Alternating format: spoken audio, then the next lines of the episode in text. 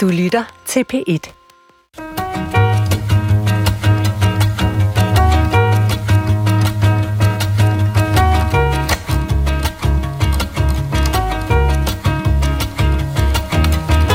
Mine damer og herrer, Mr. President Volodymyr Zelensky. Sådan her lød det onsdag aften på Bispetorvet i Aarhus og på Rådhuspladsen i København, da Jyllandsposten og politikken var gået sammen om at invitere Ukraines præsident Volodymyr Zelensky til at tale live til danskerne fra en storskærm. Vi benytter hans tale til at diskutere, om sprog kan vinde krige. Thank you very much. Dear friends, Danish people, today you are celebrating the anniversary of the day which once was your dream. Ja, hvis nogen undrer sig over den her lidt robotagtige stemme, som taler hen over Zelensky, så var det, fordi han blev simultantolket. Altså, man vidste ikke på forhånd, hvad han ville sige. Han talte jo live, så det er jo altid en lille smule svært. Den amerikanske præsident John F. Kennedy sagde om Winston Churchill, at han mobiliserede det engelske sprog til at vinde 2. verdenskrig. Og i dag vil vi i Klog på Sprog diskutere, om Volodymyr Zelensky kan gøre det samme for Ukraine. Og derfor kigger vi ret grundigt på, hvad det var, han sagde i onsdags, og også hvad han siger i øvrigt. Og for at analysere Zelenskys måde at henvende sig til verdenssamfundet, har jeg inviteret tre gæster, som dels ved meget om sprog, dels ved meget om at tale, og dels ved meget om at tale fra lige præcis Zelenskys særlige situation. Og den første er skønlitterær forfatter, men før da har hun været taleskriver for hele fire på hinanden følgende danske statsminister, to fra Venstre og to fra Socialdemokratiet. Velkommen til dig, Anita Furu. Tak for det. Anita, du oplevede Zelinskis videotransmitterede tale på Rådhuspladsen i København. Du kunne selvfølgelig også have gjort det i Aarhus, men du var så i København. Altså, hvordan påvirkede den dig? Altså, jeg tog min cykel og trillede fra Islands Brygge, hvor jeg bor, og ind til Rådhuspladsen, hvor der var fyldt af tændte fakler. Og noget af det første, jeg lagde mærke til, det var jo så de skilte, der var på storskærmen, hvor der stod, at nu skulle man huske at slukke sin fakkel i en spand, inden man smed den i en container, når man gik hjem. Og så tænkte jeg, vi har nogle dejlige små problemer i Danmark ja. i forhold til det store, vi nu skal opleve. Ja. Og da jeg så hørte hans tale, så blev jeg meget berørt. Selvom han var på video, selvom at det var en, tol, en tolk ja. stemme, vi hørte, så blev jeg berørt af den situation, som jeg ved, han er i, og hans folk er i. Altså, så det er hele hans situation, som rammer dig, Ja. når du ser den på en stor skærm? Ja, det er Eller- hans person og hans Ja. ja. situation, der rammer mig. Okay. Min anden gæst er professor i retorik ved Universitetet i Bergen og gæsteprofessor ved Københavns Universitet. Øh, velkommen til dig, Jens Elmelund Kelsen. Tusind tak. Altså, du ved det jo godt selv, Jens, men jeg fortæller lige lytterne her, at du deltager fra NRK-studier i Bergen, så du har kun set øh, Volodymyr Zelensky tale her på nettet. Øhm, hvad var dit umiddelbare indtryk af hans tale, den han holdt i onsdags? Jeg må sige, at i udgangspunktet så var jeg en lille smule skeptisk, og det har jo at gøre med, at han blev inviteret til at tale i Danmark på vegne af danskerne. Så jeg synes egentlig, det var en, lidt, en lille smule underlig henvendelse, at han, som er midt i en krig, pludselig skulle tage tid ud af sin kalender til at tale med os. Ja, altså det så- var jo politikken og Jyllandsposten, som inviterede ham til at tale ved deres arrangement, kan man sige. Lige præcis, ja. Men så er der jo noget med ord og taler, og når man samler mange folk, så er det svært alligevel ikke at blive berørt. Så jeg synes, på trods af min indledende skepsis til, for så vidt til hele arrangementet, at så blev jeg, øh, ligesom Anita, meget berørt af talen. Nå, okay. Jamen altså, det kommer vi til at gå længere ind i, hvorfor det er, du så øh, lige begge to er blevet så berørt. Min sidste gæst er tidligere direktør ved Dansk Sprognævn, Sabine Kirchmeier. Øh, Sabine, velkommen til dig. Tak. Var der, var der forskel på at høre den her tale, øh, og så at læse den efterfølgende? Ja, det synes jeg, øh, og det har muligvis noget at gøre med, at, at øh, den bliver tolket øh, på stedet, og, og en tolk følger jo sådan langsomt med mm. i, hvad der foregår, og, og det bliver ikke helt så formfuldendt, hvorimod den oversættelse, som man så efterfølgende fik lavet, den var, den var rigtig god og, og meget øh, mere gribende, synes jeg næsten, end selve talen var. Øh, Jeg fulgte jo med fra fjernsynsskærmen, så jeg kunne ikke stå og mærke stemningen på samme måde, som Okay. Anita kunne. Ja, godt. Øh, og jeg hedder Adrian Hughes, og jeg var blandt de fakkelbærerne her i onsdags, men her er jeg mest for at sige velkommen til det program på P1, som analyserer, hvad vi siger og hvad vi skriver, og det hedder, som nogle øh, måske allerede ved i forvejen, klog på sprog. never again. Thank you to each and every one of you. Thank you, Denmark. Glory to Ukraine. Vladimir Zelensky endte sin tale på Rådhuspladsen og på Bispetorvet i Aarhus med at sige, øh, ligesom hvert år på denne dag tænder I lys for at mindes jeres sejr over ondskaben, og når I gør det i år, vil jeg bede jer om at sende en tanke til de ukrainske børn, de 220 børn, hvis liv er blevet taget af denne krig. Husk på, at Europa er i stand til at sætte en stopper for det, der kostede disse børn livet. Lad det aldrig mere ske. Tak til hver og en af jer. Tak Danmark. Ære til Ukraine, sluttede han med. Øhm, disse her ord, Anita Furu, altså øh, hvorfor virker de så stærkt på dig? Jamen, i virkeligheden var det jo ikke ordene, der virkede stærkt på mig. Nej, det var personen okay. og situationen. Ja. For jeg havde det måske lidt omvendt af Sabrina, at da jeg så læste talen, bagefter. Altså, det er jo en udmærket tale, men det er jo ikke en af hans bedste taler. Okay. Det synes jeg ikke. Nej. Eller han har holdt bedre taler, hvor han har brugt flotte billeder og sammenligninger. Okay. Nå, jamen så nu, nu er vi så, altså vi er jo klog på sprog, vi tillader os jo simpelthen at, at sondre mellem, at der kan også for, for en belejret præsident være mere eller mindre gode taler. Det synes jeg er fint, det går vi også mere i detaljer med. Men du slår jo altså ned på, at det er selve personen Volodymyr Zelensky, som du reagerer på. Og, og, og det må jeg jo sige, det gjorde jeg også, da han lige pludselig tonede frem der på, på storskærmen. Så tænkte jeg, det er jo utroligt med ham her, Vladimir Zelensky. Han er jo stort set blevet så kendt et, et internationalt symbol som Marilyn Monroe eller sådan noget den stil. Jeg mangler bare, at, at Andy Warhol begynder at male ham med forskellige mærkelige læbestifter på og den slags som Mao Zedong eller sådan noget den stil. Ikke? Han er jo også blevet en Playmobil-figur, har jeg nu forstået. Altså Lego har jo simpelthen i Bilund lavet en Vladimir Zelensky-figur, som de har solgt relativt hurtigt og har givet overskud til Ukraine. Er der nogen, der vil give et bud på, hvorfor er selve personen øh, Volodymyr Zelensky blevet så verdenskendt så hurtigt, at han i grove træk er et brand på størrelse med Coca-Cola? Hvad vil du sige til det, Jens? Altså, jeg tror, der er mange ting, som er vigtige her. Det ene er, at det er jo en helt klassisk historie mellem det gode og det onde. Mm-hmm. I modsætning til mange andre krige, hvor det kan være lidt uklart, hvem som er angriber og hvem som er forsvarer, så var der ganske lidt tvivl om, hvem som var en aggressor her. Så det er det ene, at det er en historie, hvor vi altid holder med den, som er undertrykt. Der er ingen tvivl om, hvem vi skal holde med, så derfor holder vi med ham. Mm-hmm. Og så synes jeg, at noget af det mest interessante med Volodymyr Zelensky som retoriker, men også som menneske, det er, at han både øh, forener retorisk og i andre sammenhæng tre typer. Han er på samme tid præsidenten, generalen og den almindelige mand. Og det ser vi både i retorikken, som vi måske kan tale mere om, men vi ser det også i måden, han træder frem på.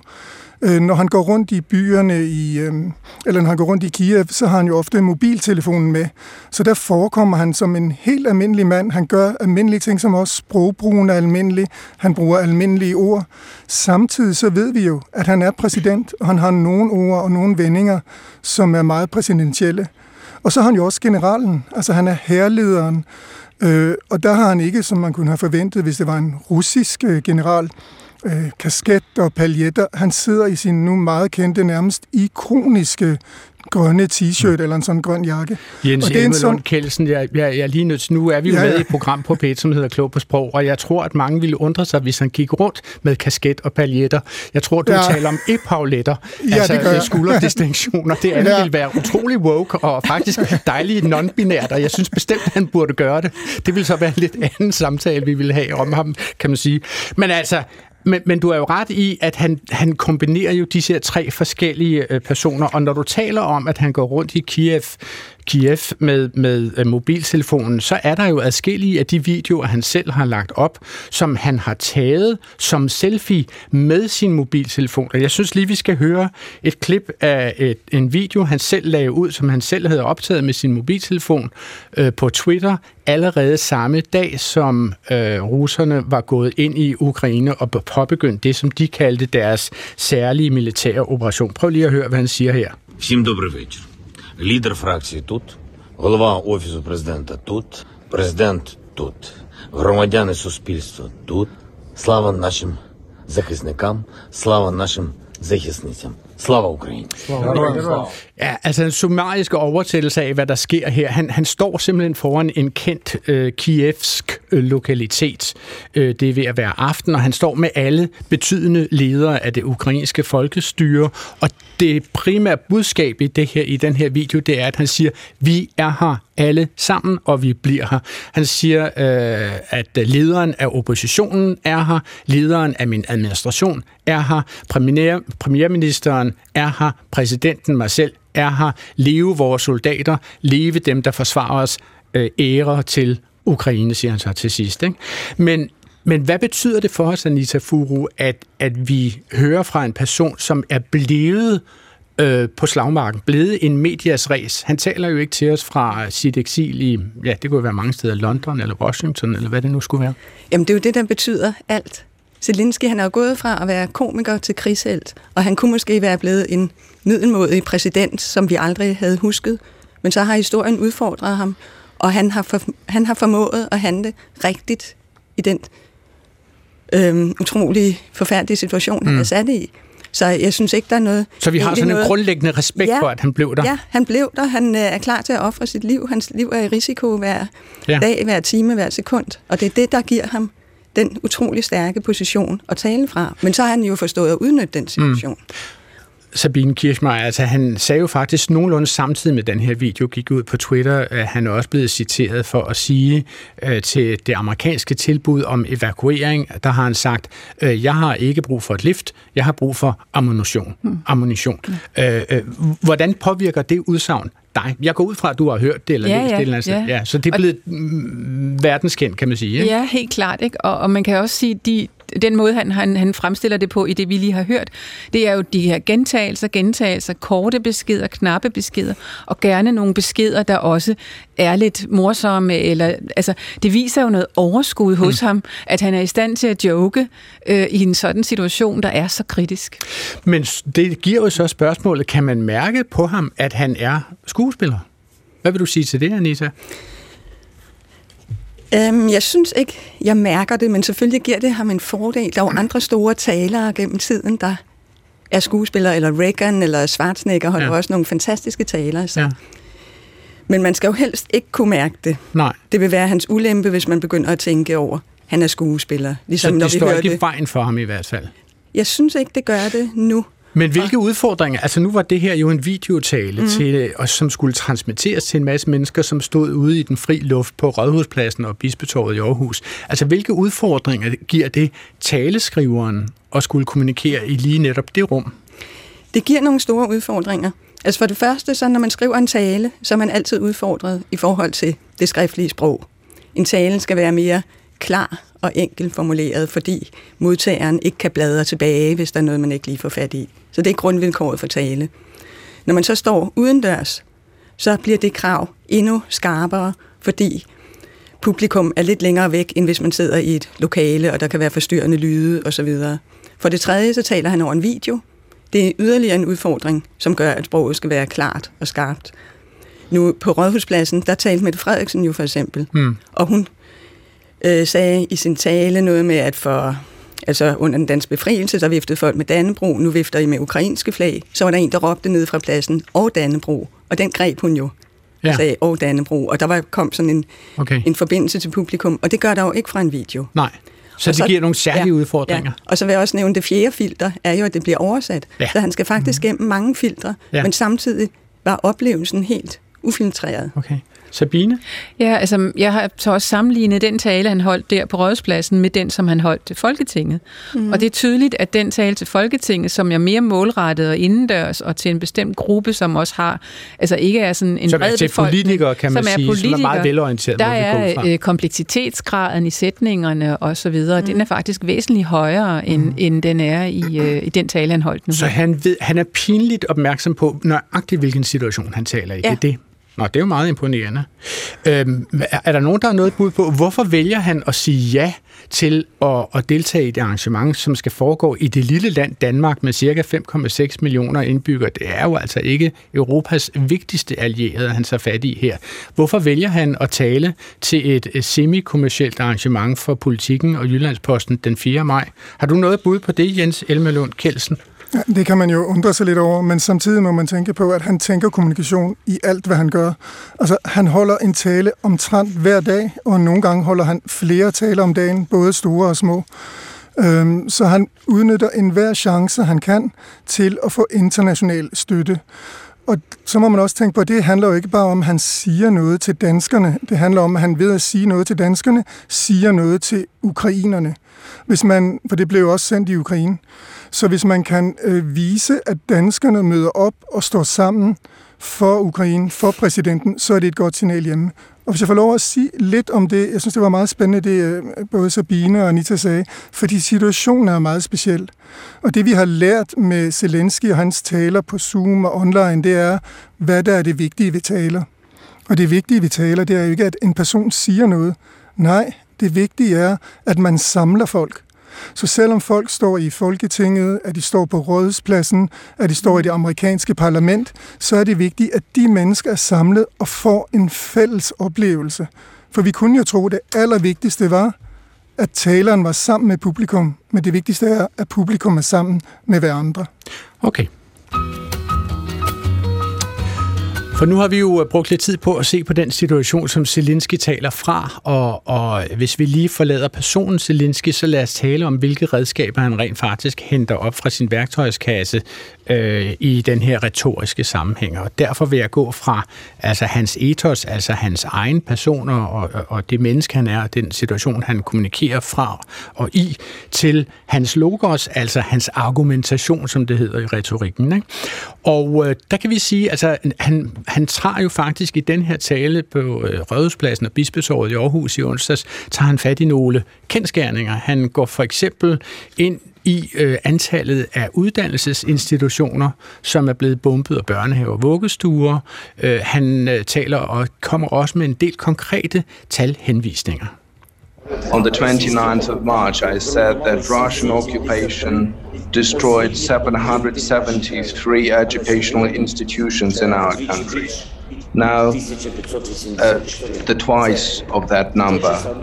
The occupiers have already killed 220 children. When I addressed you last time, there were only 144 dead children. You see how these numbers grow. Og det, som han altså siger, ud over den lidt mekaniske øh, simultanoversættelse, det er, den 29. marts sagde, at den russiske besættelsesmagt havde ødelagt 773 uddannelsesinstitutioner i vores land. I dag er det tal fordoblet. Besættelsesmagten har allerede dræbt 220 20 børn, øh, børn øh, da jeg senest talte til jer, så var antallet af dræbte børn 144. Kan I se, hvordan antallet stiger? Altså Anita Furu, altså hvad betyder det for vores opfattelse af konflikten her, at han begynder at sætte tal på ødelæggelserne og drabene? Ja, første gang jeg hørte ham gøre det, hvor han talte til det danske folketing, der undrede jeg mig lige sådan per refleks over, at han brugte tal. For normalt vil jeg være meget forsigtig med at bruge tal i en tale, fordi tilhørende har meget svært ved at forstå tallene. Altså okay. om man siger 10.000 eller 100.000 eller en million, vi har svært ved at forholde os til det. Ja. Og især når der så ikke bliver, når det ikke bliver sammenlignet, når vi ikke bliver hjulpet på vej. Men øh, samtidig synes jeg, altså her, der bruger han det jo også til at bygge bro til, at han har talt til os før. Ja. Så, så her har det den mening, og i talen til Folketinget, der uddybede han det jo med nogle ord, der Ja. ja. fortalte om situationerne for ukrainerne rundt omkring i landet. Altså her bruger, det har jeg udladt, vil jeg så ja, Ja, sige. Altså ja. her bruger han det jo også som argumentation for, at, at Rusland primært går efter civile Ja, mål, og primært er i krig med uddannelsesinstitutioner. Altså Ja. man kan sige, at han, han fremmaler dem som nogen, der er øh, barbariske og imod civilisation, vil jeg grundlæggende ja. sige, hvis man bomber en, Mm. en, altså en, fødselsklinik, en barselsklinik, eller hvad det nu måtte være. Ikke? Jo, og imod menneskeheden, hvis man, øh, når man dræber små børn. Ja. Øhm, men så er der jo den fare ved tal, selvfølgelig, om det er et stort tal, Ja. at det er 220 børn. Han har jo tidligere, da han talte til Israel, så sammenlignede han krigen i Ukraine med holocaust, og det faldt i meget dårlig jord. Ja. Og hvis man tager tal, så Det, kan man det jo... synes du var uhensigtsmæssigt at lave den sammenligning? Ja, det synes de i hvert fald i Israel, og ja. jeg synes det egentlig også selv. Og, Ja. ja. Men jeg ved ikke, hvad kan man Altså, sige? den der russiske præsident har også for nylig undskyldt for det faktisk i en telefonsamtale med den israelske Blev... Ja, men det var noget... Det var, en, var det ikke noget Det var for, ja, den russe, ja, ja altså Putin mener har jeg- en telefonsamtale undskyldt for sammenligningen med Holocaust. Ja, Der- ja, der men nu gik men- hans udenrigsminister faktisk for langt. Ja, men altså, men, nok. men jeg taler om noget andet. Jeg taler om, øh, da Zelensky talte. Undskyld. til Ja, selvfølgelig. Ja, nej, jeg var et andet sted. Du har du, ja, helt ja, ret men i. du har Ja. ret i, der er også en anden interessant episode. Ja. Jeg kan forsikre dig for, at Ja. det her klipper vi ud i genudsendelsen. Nej, det gør vi ikke. Altså, men, men man kan sige, at han, ja. Han går jo ind i tallene. Han siger, at sidste gang jeg talte til jer, Sabine, øh, den 29. marts, der øh, var russerne op på at have smidt 1370 missiler ned over os. Nu er det tal oppe på 1993 missiler. Påvirker det dig at få sådan en kendskærning eller et tal? Ja, og jeg tror, øh, funktionen er at få os til at forstå, at det her, det fortsætter altså. Det er ikke slut. Mm. Det, det er jo også fordi, for eksempel når vi hører nyhedsstrømmen nu her, i dag i nyhederne, ikke, så kommer de først som nummer to, eller tre eller fire mm. i, i, i forhold til de andre nyheder, så det begynder at synke lidt bagud i vores bevidsthed, og ved at komme med de tal, så tror jeg, at han aktualiserer det mere og gør, får os til at forstå, at, at krigen altså stadigvæk er frygtelig grusom. Men så siger han jo om de dræbte børn, de 220, der foreløbig er, og han henviser jo selvfølgelig også det, at vi kan ikke vide, hvad der er sket i alle de besatte områder, der, der har vi ikke oplysninger fra. Så siger han, disse børn fik slet ikke lov til at opleve, hvad livet er. Hvordan opfatter du den sætning, Sabine? Jo, men det går jo fuldstændig ind i ens følelser, ikke? Og, og det synes jeg, mange af de sætninger, han gør om børnene, det er jo noget af det, som, som vi bekymrer os allermest om. Det er jo vores børn og vores, vores liv, så at sige, og, og fortsættelsen af vores, af vores øh, folk, kan man sige. Så, og derfor så, så går det meget, meget tæt ind på hjertet. Men er det alment anerkendt, at det er mere barbarisk at slå børn ihjel, end det er at slå øh, mødre ihjel, eller soldater ihjel, eller gamle mennesker ihjel? Det er mere forfærdeligt. Ja, end det, det er- det er det Der er bare. noget er jeg uskyldigt simpelthen ro, Ja, nedbrægt, fordi ja. jeg ikke selv har fået børn? Ja. Ja, det kan være, det er det. Hvad siger du til det her, Jens Elmelund Kjeldsen? Er det, er det et almindeligt retorisk begreb, at børn trumfer alt? Selvfølgelig er det helt øh, åbenbart, at børn trumfer alt, og det har jo selvfølgelig at gøre med, at børn er uskyldige, de har ikke gjort noget, de kan umuligt have udført nogen form for aggression, som jo netop er Putins argument for at angribe. Så for os er børn uskyldigheden selv, så det bliver den stærkeste kontrast til den ondskab, man ellers øh, finder. Og så synes jeg, at Sabine har et rigtig godt point, for det med tal er, som Anita siger, meget svært, og det kan være svært at huske. Men her er det jo egentlig ikke tallene i sig selv, som er sagen. Mm. Det er relationen mellem tallene. Det er stigningen. Ja. Nemlig, altså, vi kan næsten forestille os en graf, som går op over, hvor det først var 144 børn, uskyldige børn, små stakkels sjæle, og nu er det 220. Så kan vi tænke en måned frem, og ja, så må det måske være 600 eller mere. Så han tegner et billede af en udvikling, som er helt forfærdelig, hvor uskyldige børn vil dø, med mindre nogen gør noget. Og Altså det er her derfor, på han hold- pladsen faktisk gør noget. Ja, ja, øh, alle, og det er jo det, han, han gør det samme greb øh, i mange andre taler, hvor han viser, at det her vil bare blive værre og værre og værre, medmindre nogen griber ind. Så han forsøger at skabe en påtrængenhed, og det mest påtrængende er jo, som vi netop snakker om nu, uskyldige børn, som ingenting har gjort, og som i hvert fald ikke kan forsvare sig. Godt. Han talte også meget om drømme. Det kan vi prøve at høre her. Today you are celebrating the anniversary of the day which once was your dream. It has been your dream about freedom and peace. This dream has become reality. Altså, udenom simultantolken her, har politikens oversætter Tony Pedersen oversat det sådan her. I dag markerer I årsdagen for det, der engang var jeres drøm. Det var jeres drøm om frihed og fred. Den drøm gik i opfyldelse. Anita Furo, er at drømme et entydigt positivt ord? Jeg synes, drømme er et håbefuldt ord. Og i det hele taget er hans tale, den indeholder noget håb, både i starten og slutningen. Og fordi jeg forbinder drøm med noget håbefuldt og positivt, så undrer jeg mig det sted i hans tale, hvor han kommer til den russiske stat, og også taler om den russiske stat, har drømme. Mm. Der vil jeg nok selv Han siger, at, den, han siger, at Putin ord. drømmer om at træde den europæiske frihed under fod. Min oversættelse, min Ja. version, den er ikke fuldstændig pinligt korrekt gengivet. Men han siger, at Rusland drømmer om at kvæle frihed. Ja, og jeg tror faktisk, det er den russiske stat, han, Okay. han siger. Og der vil jeg måske hellere have brugt nogle andre ord, nogle mere kolde ord, og så brugt de varme, håbefulde ord om det, jeg selv synes var godt, og Ja. så sige, staten har et ærne, eller... I den her sammenhæng, der fortsætter han med at sige, mm. på denne dag sluttede de fem lange år, hvor jeres land var besat af nazisterne. De tabte, og friheden vandt. Livet vandt. Altså først, så, først og fremmest så er der vel en retorisk konstruktion her. Friheden vandt. Livet vandt. Altså Jens Elmelund Kelsen, jeg går ud fra, at det her er børnelærdom for dig, men det er det jo ikke for mig. Altså hvad hedder det, når flere sætninger ender med det samme? Hvis flere sætninger ender med det samme, så kalder vi det en epifor. Hvis de begynder med det samme, I have a dream, I have a dream, I have a dream, så kalder vi det en øh, anafor. Okay, og det gør han jo også sine steder lader forskelligt. Hvorfor gør man det? Altså, hvorfor har man den her retoriske konstruktion, hvor man rytmisk lader noget slutte på det samme, slutte på det samme, eller begynde med det samme? Det har man øh, dels for at tiltrække opmærksomheden, for i det øjeblik øret hører, at her er der et system, så vil vi følge med systemet på samme måde som når vi synger en sang, og vi begynder at lære, her kommer verset, og så kender vi metrikken, altså udviklingen i, i sangen og rimene for eksempel. Så sidder vi og begynder at glæde os til rimene eller til omkvædet. alt efter vi- Rigtigt, og det er derfor den rigtig gode retoriker, han be, for eksempel hvis du har en, en, en epifor, hvor du slutter med det samme, så slutter du med det samme, slutter med det samme, og så slutter du med noget, som var lidt anderledes. Så du får både oplevelsen af gentagelsen, og så får du en lille overraskelse også. Altså, øh, lidt bemærkelsesværdigt i den her tale, synes jeg, var det, at Zelensky bruger mindre energi på at male krigens gro frem i den her tale, altså udover at vi har talt om børnene her. Øh, han brugte, altså han var mindre detaljeret i sin udpensling af, af, af krigens redsler, end for eksempel Mette Frederiksen, som talte på Rådhuspladsen i onsdags. Hun sagde det her, for to uger siden rejste jeg til Ukraine. Jeg glemmer det aldrig. Så meget ødelæggelse, så meget smerte og sorg. Boliger, der aldrig bliver til at bo i. Sønderskudte hjem. Hele bydele smadret af Putins krigsmaskine. Men det værste var beretningerne om forbrydelser mod mennesker. Grusomme voldtægter. Brutale mord.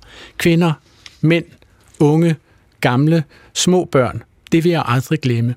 Det vil vi aldrig glemme. Det må verden aldrig glemme. Altså, hvordan, hvordan vil I vurdere Mette Frederiksens øh, niveau, niveau af patos her, Sabine? Jamen, det er også rigtig højt, og hun bruger jo også de her øh, greb, som, som vi lige har talt om. Øhm, og jeg synes, at, øh, at det er jo på sin plads, at hun fremstiller det. Øh, man kan også sige i forhold til Zelensky, at, at han jo øh, har holdt den type tale før, hans første tale der i Folketinget. Den beskrev jo krigens gru med alle mulige mm. billeder. Og, og jeg synes faktisk, det var rigtig rart, at han havde den her drømmebeskrivelse øh, og den her drøm, som han trak frem, øh, således at der, altså, jeg synes, den virkede mere håbefuld end noget af det mm-hmm. andet, han tidligere har sagt. Og det var, det, det, det gjorde mig egentlig sådan lidt, lidt glad til sidst, hvor jeg tænkte, hold da op, han, han, han, det synes, ser ud som om, han synes, der er et perspektiv, hmm. og at de har muligheden for, at det her snart kan slutte. Jens Elmelund Kelsen, hvordan vurderer du øh, Mette Frederiksens niveau af patos, øh, sådan som du lige har hørt mig læst op? Ja, det er jo meget enkelt at sige, at det var, det var stærk patos, men det er åbenbart, at hun selv er grebet af situationen. Hmm. Og det er jo ofte forskelligt, hvor meget man kan sige øh, i forhold til, hvor, hvor stærke emotioner man appellerer til. Men som regel, hvis det er åbenbart, at du selv er påvirket, så kan man, øh, så kan man godt være, være lidt, bruge lidt mere patos. Og i, i moderne dans, så siger vi jo patetisk. Mm. Og patetisk, det er jo ikke positivt. Patetisk betyder jo, at du tilskriver eller bruger følelser, som ikke er passende til situationen, som for eksempel er overdrevne. Mm. Så spørgsmålet er, om det er patos, altså retorisk passende, eller patetisk Og hvordan vurderer du det? Jeg mener, det var passende. Ja. Jeg, mener, jeg mener, det er på sin plads, når vi har så frygtelige hændelser, at man må tegne tydeligt op, øh, hvor alvorligt det er. Men det er også farligt, og jeg kan godt forstå, at Zelensky ikke altid gør det, for vi ved jo fra andre sammenhænge, hvis du skal have folk til at holde op med at ryge, øh, eller andre ting, hvor du appellerer meget stærkt til emotionerne. Hvis folk ikke har en vej ud, så overhører de den meget stærke patosappel, så lukker man simpelthen ørerne og vender ryggen til. Hvad mener du med en vej ud? Så mener jeg, hvis for eksempel jeg skræmmer dig med, at du kommer til at dø, øh, hvis du ryger, at dine børn vil miste sin far, eller alt, hvad jeg kan finde på af de mest forfærdelige ting. Hvis ikke jeg giver dig en mulighed for at holde op med at ryge, så vil du bare vende ryggen til, for så kan du ikke gøre noget. Og det er derfor, det er så vigtigt, at Zelensky i sine taler, når han appellerer til Pacers, hele tiden siger, I kan gøre dette, eller I kan gøre dette. Han har jo næsten sådan præcise retningsangivelse, eller opfordring, eller konkrete forslag til, hvad man skal gøre. Og det er en vej ud, altså noget, vi konkret kan gøre. Okay.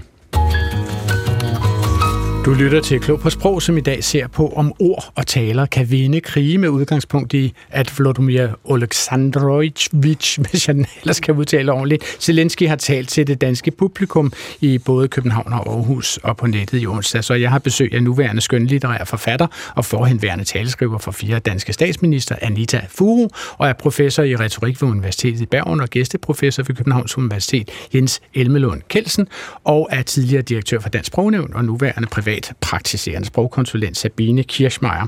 Og det er sidstnævnte, som jeg især vil rette arkitektlampens skarpe forhørsagtige lys mod nu, Sabine, fordi vi har øh, fået adskillige lytterspørgsmål, som handler om det sprog, når vi taler om krig.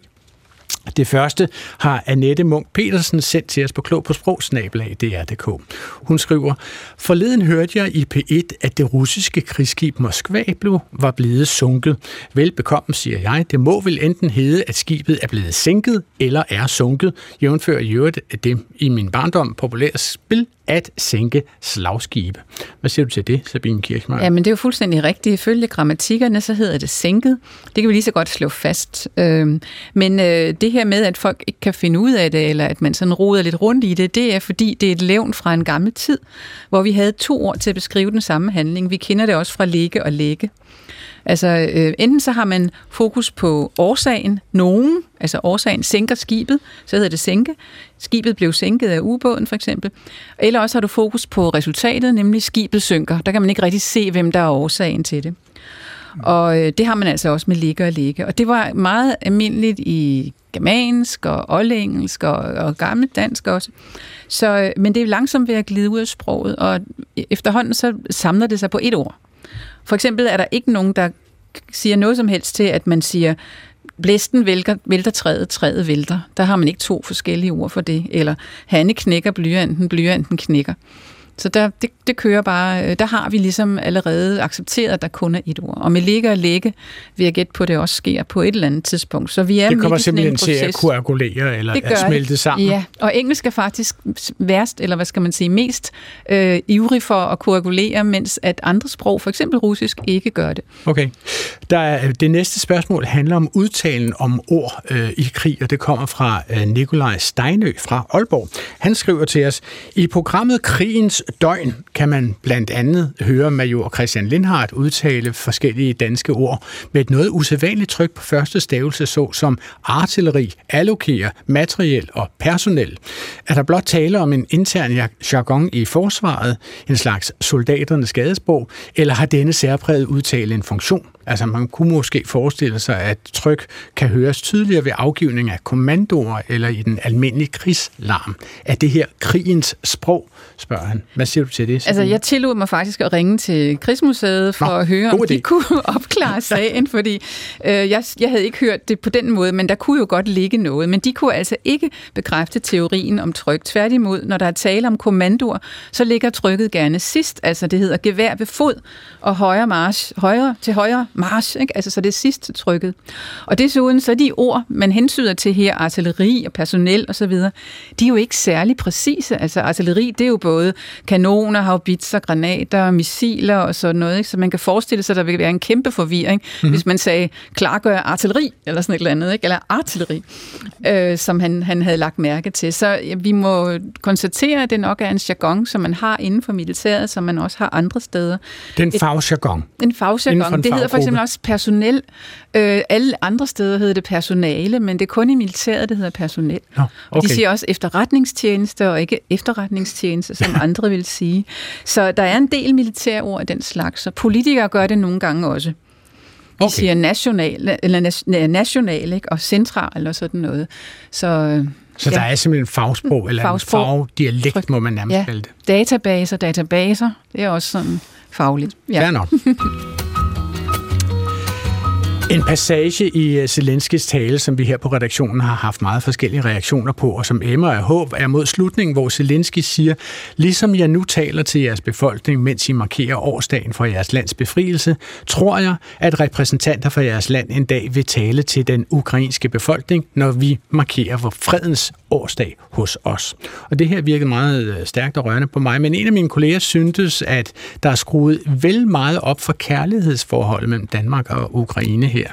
Spørgsmålet er, altså giver det mening i den situation at forsøge at aktivere en eller anden form for enten dansk, eller måske skulle jeg sige nordeuropæisk, øh, sund skepsis? Altså, hvad tror du om det, Anita Furu? Det virkede godt på mig, eller min skepsis gik mere på, jeg tænkte, stakkels ukrainer, der kan gå lang tid før det bliver til virkelighed. Ja. Det var mere det, jeg tænkte, men jeg kan, kunne godt lide, at han prøvede at give os det håb. Men og jeg, og jeg også godt var der lide- ikke imod, kan man Nej, sige. og også, at han knytter den sammenhæng. Det, var, det lå jo i hele arrangementet. Det, at han stiller op på vores vigtige nationaldag, og det, at han taler til den danske befolkning, og det hele bliver transmitteret til ukrainerne. Okay. Der synes jeg, det giver god mening. Hvad vil du sige til det, Sabine? Synes du, at, at, at det ramte dig, som, som han havde håbet, at det skulle?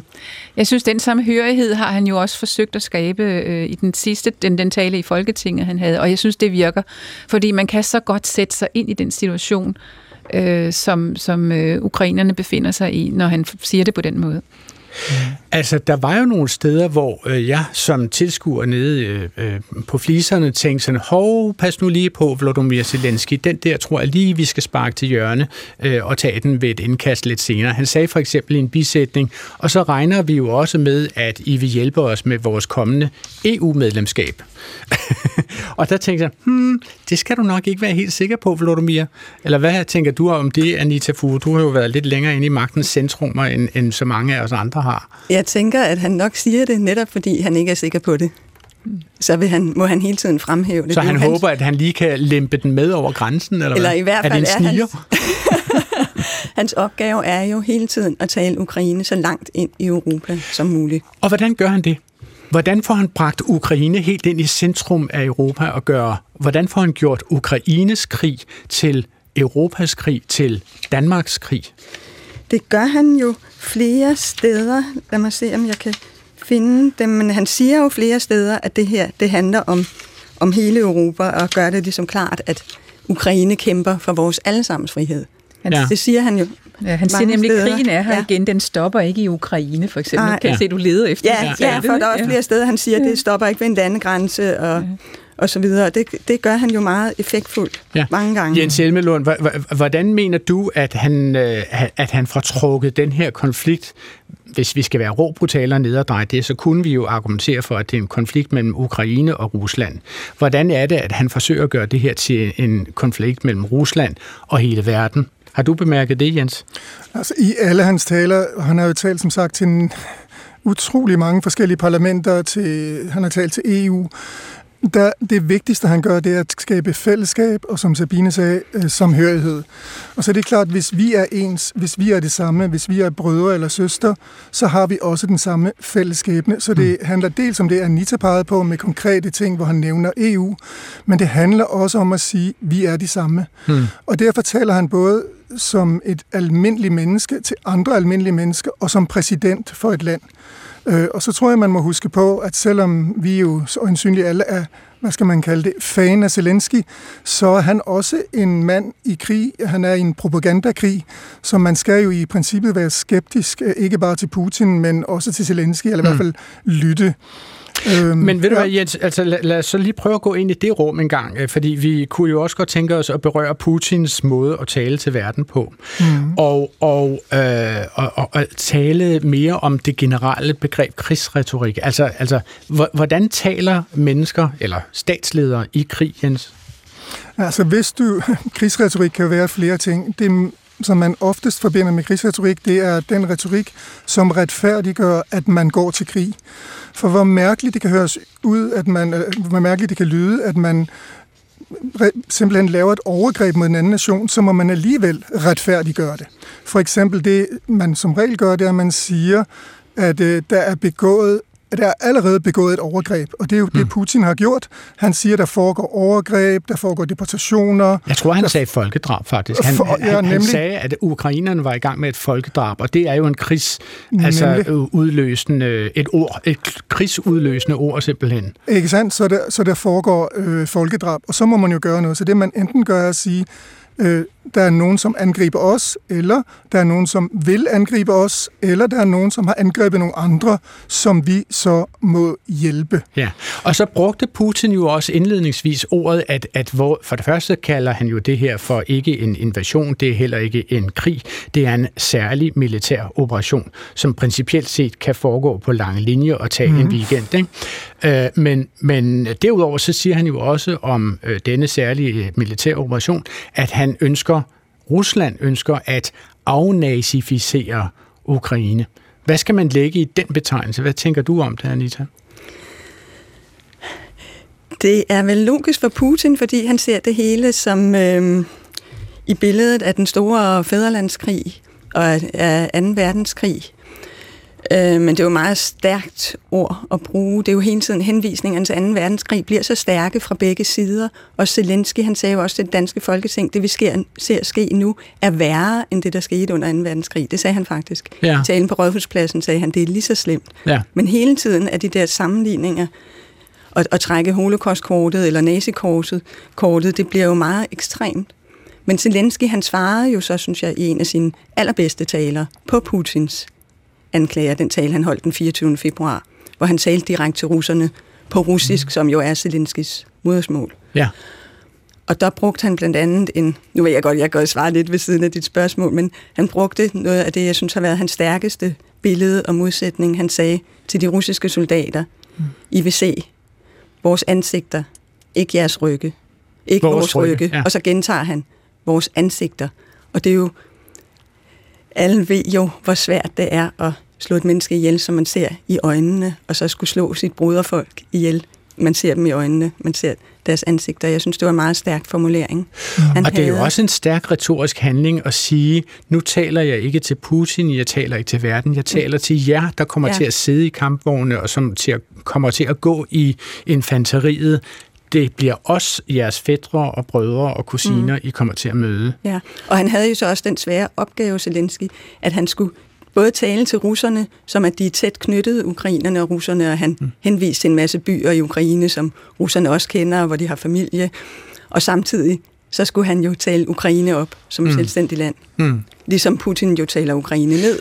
Lad os, lad os lige høre fra Putin her. Altså, øh, altså han, han indledte jo faktisk den her krig ud over det, som vi allerede har talt om, med øh, en ytring, som de fleste opfattede som nogenlunde så frygtindgydende, som noget, vi har hørt siden øh, Hitler invaderede Polen. Кто бы не пытался помешать нам, а тем более создать угрозы для нашей страны, для нашего народа, должны знать, Altså, øh, det som han siger her, det er, hvem der end ville forsøge at stoppe os og skabe flere trusler med, mod vores land, bør vide, at Ruslands svar kommer prompte og med konsekvenser, I aldrig har oplevet før. Vi er klar til et hvert udfald. Øh, Sabine, hvordan oplevede du den her tale, da den kom øh, cirka den 24. februar eller nogle dage før? Ja, men den, den var jo frygtindgrydende på mange måder, og, øh, og den der sætning, den, den skræmte jo livet af mig, ligesom den skræmte livet af rigtig mange mennesker. De fleste opfatter det som en trussel en om at trussel. bruge øh, ja. atomvåben. Øh, ikke? Og, ja. og det bliver jo stadigvæk tydeligere, når man får rapporter om, hvad der foregår på russisk tv ja. for øjeblikket. Ja. Jens Elmelund Kelsen øh, med os fra, fra studiet i Bergen. Altså, øh, hvil, hvilke roller spiller Putin, nu har du fortalt os, hvilke roller, de tre forskellige roller, som Volodymyr Zelensky spiller. Hvilken rolle, eller hvilke roller spiller Putin? Altså han forsøger at spille den rolle, som alle, som går til krig, forsøger at spille, nemlig som befrieren. Da Bush øh, gik til, øh, til krig øh, i forhold til Irak, så gjorde han jo nøjagtigt det samme. Og den sætning, du læste op, er ikke langt fra det, vi også har hørt fra, fra amerikanske præsidenter. Og altså for... Bush sagde jo dengang, øh, så vidt jeg husker, refereret efter løslig øh, journalistisk hukommelse, dem, som ikke er med os, er imod os. Nemlig, og det er jo også at sige, der er, et, der er den rigtige side, og der er den forkerte side, som Bush sagde dengang. Nemlig lige præcis. Og så i forhold til det med krigsretorik, det mest almindelige greb, øh, greb i traditionel krigsretorik, det er jo demonisering. Okay. Og det går særligt mod tropperne, fordi, som Anita pegede på, hvis du skal slå et andet menneske ihjel, så er det svært, hvis du ser på det andet menneske med familie, eller venner, eller et liv. Så derfor må du øh, dehumanisere dem. Og derfor snakker man jo om, at de andre er kakilakker, som man gjorde i Rwanda. Man snakker om, de er rotter, som man mm. gjorde i i naziriget, når man snakkede om, øh, om jøderne, fordi det er lettere at slå de andre ihjel, hvis ikke de er ligesom os. Og Putin gør lidt det. Han snakker jo om narkomane nazister, som er et helt besynderligt begreb. Ja, okay.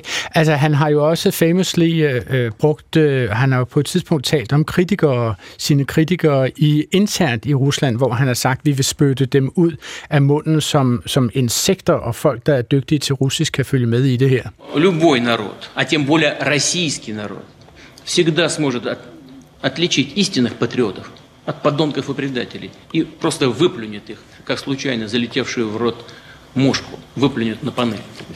Og det han sagde her, det var, alle og især russere kan skelne mellem forrædere og uslinge fra sande patrioter, og de vil spytte dem ud som insekter, de får i munden. Jeg har overbevist om, at en naturlig udrensning vil styrke vores samfund. Vesten prøver at splitte vores samfund ved at spekulere i militærtab og de socioøkonomiske konsekvenser af sanktioner for at fremprovokere en civil konfrontation i Rusland. De bruger deres femte kolonne til at opnå det ene mål, at ødelægge Rusland. Anita Furu, hvordan vil du, hvordan vil du betegne den øh, retorik? Den er jo meget øh, bastant. Altså Putins retorik er et helt andet udtryk end Zelensky, selvom de begge to trækker tilbage på historien. Og, øhm, ja, så er han meget formel og bastant. Mm-hmm. Hvad, hvad er det for en mand, som taler om at spytte kritikere ud, som var de insekter oh. i munden? du, du står jo faktisk, virkelig... Anita, og vemmer ja, dig. Ja, jo, ja, det Altså, jeg ved ikke, hvordan det bliver opfattet af det publikum, som han taler til, men det bliver ja. jo i hvert fald ikke opfattet godt af os andre, Nej. men det er han Nej. måske ligeglad med. Hvad tænker du om det, Sabine? Øh, det, det er jo et frygteligt billede og, og meget ubehageligt, og det siger også noget om et menneskesyn, ikke? Altså, at, at mennesker kan være så lidt som et insekt, man kan spytte mm. ud. Men jeg synes, en af de andre ting, jeg lagde mærke til ved hans tale, det er, at han, han hele tiden drager paralleller med Vesten. Altså, han laver også mm. den der dolkestødslegende, som Hitler lavede, med at vi havde en aftale, og den har Vesten brudt. Øh, han taler jo også om, at det er særlige missioner, han laver, men det er jo også det, amerikanerne bruger, når de har været i Irak, mm. når de har været andre steder, at der taler de jo heller ikke om, de laver krig, men at, de, at der er en særlig militær mission. Så, så han bruger i virkeligheden øh, de ting, som Vesten har gjort gennem tiden, og, og, og vender det imod dem og siger, at de har gjort sådan og sådan, så er det også okay, at vi gør det øh, i den her situation. Men Jens, det store her er vel, at han grundlæggende gør den her særlige øh, militære operation i Ukraine til et spørgsmål om Ruslands overlevelse. Altså, vi er op imod folk, som har det ene mål at ødelægge Rusland. Det vil, vi må jo nærmest forstå på den måde, han taler om det, at uden denne krig ville Rusland visne væk og være et øh, fyndet bræt i en gammel dacha. ja, som jeg skulle have sagt det selv. Ja, lige præcis. Og, fordi øh, Putins publikum er jo først og fremmest russerne. Altså det er et intern politisk øh, øh, budskab, han forsøger at sende. For han er jo godt klar over, at det begrænser, hvor meget han kan gøre med sine ord ved at nå ud. Øh, og så tror jeg, man skal huske på, jeg synes, at Putins retorik. Jeg ved næsten ikke, hvad jeg skal sætte på det andet end hjerteløs. Mm-hmm. Og hjerteløs, med det mener jeg både den sætning, vi hørte før, for kun et hjerteløst menneske ville sige noget sådan, men det er næsten også uden emotioner. Øh, han er jo også jurist, og de taler, han holdt tidligere, var næsten i de indledende dele en sådan lidt kedelig historielektion, hvor han siger, jamen Ukraine er jo egentlig ikke et land, øh, og derfor fortjener det egentlig ikke at overleve. Øh, og det er jo kun en, hvad skal jeg sige, en totalitær leder, som kan tillade sig at sige noget af den stil. Og altså at definere et andet lands virkelighed, er det jo det, ja, han går lige, ind og gør. lige præcis. Og så ja. tro, at dem i det land, du leder, vil acceptere det. Men altså, men det her fører, føres jo frem til, at der også ligheder mellem den måde, øh, Putin og Zelensky taler. Altså, døber de samtidig deres pensel i den samme bøtte? Jeg synes, de er utrolig forskellige. Jeg okay. synes, at Putin er meget mere... Øh, han minder meget mere om det, vi talte om før, i traditionel krigsretorik, som vi har set både fra amerikanske præsidenter og fra andre. Øh, og som jeg også sagde indledningsvis, det, som er specielt med Zelensky, det er, at han er meget mere et almindeligt menneske, end Putin er. Forestil dig, øh, at du skulle invitere øh, Putin og Zelensky hjem til en øl eller en kop kaffe. ja, så lærer vi lidt. Hvorfor gør vi det? Fordi Putin er næsten umenneskelig. Altså, det er næsten, man kan næsten ikke forestille sig, hvad der vil ske. Men med Zelensky, så er det næsten som en, en god ven. Og det er det, det, han klarer at være både præsident, general og så et almindeligt menneske, en god ven, vi kan hygge os med. Men, men Jens Elmelund Kelsen, altså uh, Zelensky taler jo for eksempel om at overvinde Rusland. Altså hvis, hvis vi overvinder Rusland, så vinder vi livet. Hvis Rusland uh, vinder, så får vi døden. Uh, han, han fortæller jo også, at Rusland primært har bombet civile mål som børnehospitaler, mm. fødeklinikker, uddannelsesinstitutioner. Det har Rusland givetvis også, det kan vi jo se. Men jeg er simpelthen ikke sikker på, om det holder til et faktatjek i uh, Detektor her efter middagsradioavisen, om Rusland har bombet flere civile mål, end de har bombet militære mål.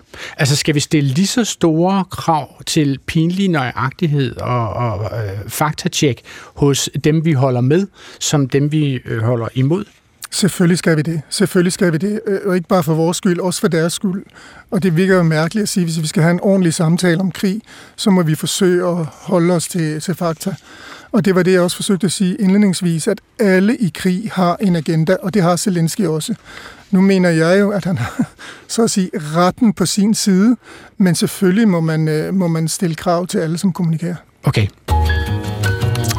Vi ved jo, at sejrherrerne i et eller andet omfang får lov til at skrive historien, sådan er det i hvert fald i autokratiske regimer som det russiske, og vi har fået flere lyttere, fra flere lyttere modtaget spørgsmål, som handler om ordenes magt i sådan en sammenhæng her. Altså både John Eriksen skriver fra Spanien, og Flemming Gundersen skriver fra Viborg, og Peter Berendt skriver fra vi ved ikke hvor, og spørger til byers stavemåde. Peter Berendt skriver for eksempel, kan I ikke forklare os, hvorfor Kiev pludselig hedder Kyiv, eller bliver stavet på en anden måde? Det ser tåbeligt ud, og ingen kan længere udtale byens navn, bare nogenlunde korrekt. Så nævner han også Mao Zedong og Peking og Bombay og Calcutta, som alle sammen har fået nye navne for nylig.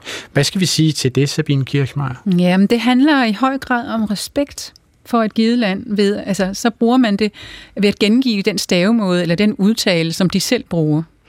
Øh, og vi ser det hyppigt i lande, som har hørt under kolonimagter, og som ofte i den forbindelse, når de bliver selvstændige, så insisterer de på deres egne betegnelser, og vi skal skam ikke længere end til Grønland, for der har vi jo det samme. Ikke? Vi har altså danske navne som Godthåb, Sønder Strømfjord og Jakobshavn, og de er blevet til Nuuk, Kangerlussak og Ilulissat. Ikke? Mm-hmm. Så, så der har man øh, nøjagtigt det samme. Så, øh, så det, det betyder noget, øh, hvordan ordene staves for, for landets integritet og selvforståelse og identitet.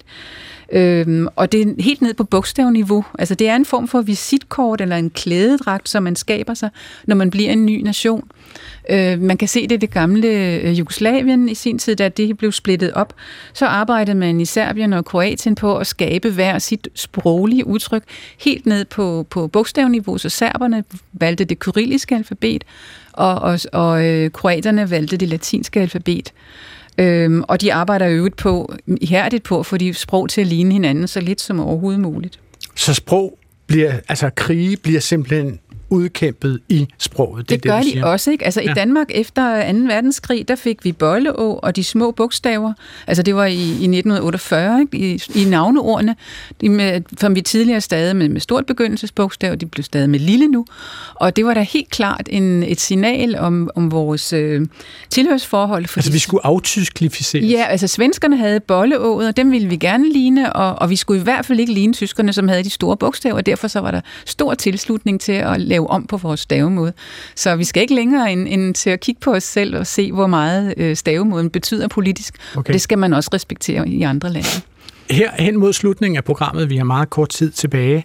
Altså, jeg går ud fra, at Vladimir Zelensky har den udfordring, at han skal holde vores interesse varm for en konflikt. Og der er jo det med vores opmærksomhed, at den har det med at flagre. Lige akkurat i dag, fredag, er vi meget optaget af, hvad der sker på Herlufsholm for eksempel, og så noget, som Ukraine risikerer at, at træde længere tilbage i bussen. Ikke? Hvad, hvad tror du, han skal gøre fremover, Anita Furu, for at, at vi stadigvæk ved, at der sker noget voldsomt og forfærdeligt i Ukraine? Indtil nu har han jo gjort det fantastisk med at få vores opmærksomhed.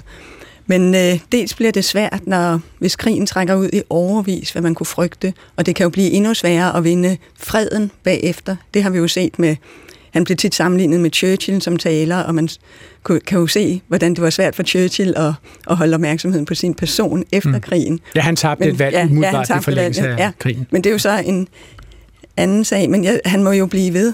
Han må jo blive ved, selvom måske de her taler bliver ved med at til sidst hænger ham ud af halsen, så må han jo blive ved med at holde dem. Mm. Og det kan også være, at vi til sidst bliver trætte af det, men der er jo ikke andet at gøre, end han skal blive ved med at rapportere, og hele folket bliver jo også ved med at rapportere. Og den ukrainske krig er jo meget tæt på os, også i Danmark, føler jeg. jeg Altså hører fysisk? Jo, ja, også fysisk. Man hører russisk og ukrainsk i Netto og i bussen, og flagene er alle vejnes, og Zelensky og Ukrainerne gør, hvad de kan, men selvfølgelig bliver det sværere og sværere. Jens Elmelund Kelsen, øh, har du en sidste kommentar om det her? Hvad, hvad kan øh, Zelensky gøre for at fastholde vores sympati og solidaritet? Han skal i hvert fald passe på, at han ikke ender som en person, som er bare retorik. Vi ved jo, at for eksempel Obama var meget dygtig retorisk, og han endte som sådan en, som bare snakker, og Hillary Clinton kaldte ham a talker and not a doer. Så den hændelse i København var jo, havde lidt faren for det. Nu skal vi bare snakke til danskerne, så han skal tænke på at handle, og det behøver ikke at være med store taler internationalt. Han må snakke bag scenerne med internationale ledere.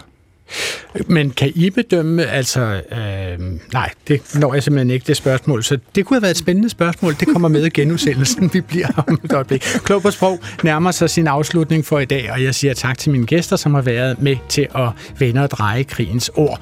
Og det, mine gæster var jo altså nuværende skønlitterær forfatter og forhenværende taleskriver for fire danske statsminister, Anita Fuhu, og professor i retorik ved Universitetet i Bergen og gæsteprofessor ved Københavns Universitet, Jens Elmelund Kelsen, som var med fra Bergen, og tidligere direktør fra Dansk Sprognævn og sprogkonsulent Sabine Kirchmeier. Udsendelsen her er tilrettelagt af Clara Witt og Svala Sigfusardottir, som også stod for teknikken og præsenteret af mig, Adrian Hughes. I kan nå os med kommentarer, debat og spørgsmål per mail til klog på sprogsnabelag.dr.dk, og det her program ligger som alle andre P1-programmer klar som podcast, hvor som helst I har lyst dertil. På genhør næste fredag op til middagsradioavisen. Gå på opdagelse i alle DR's podcast og radioprogrammer. I appen DR Lyd.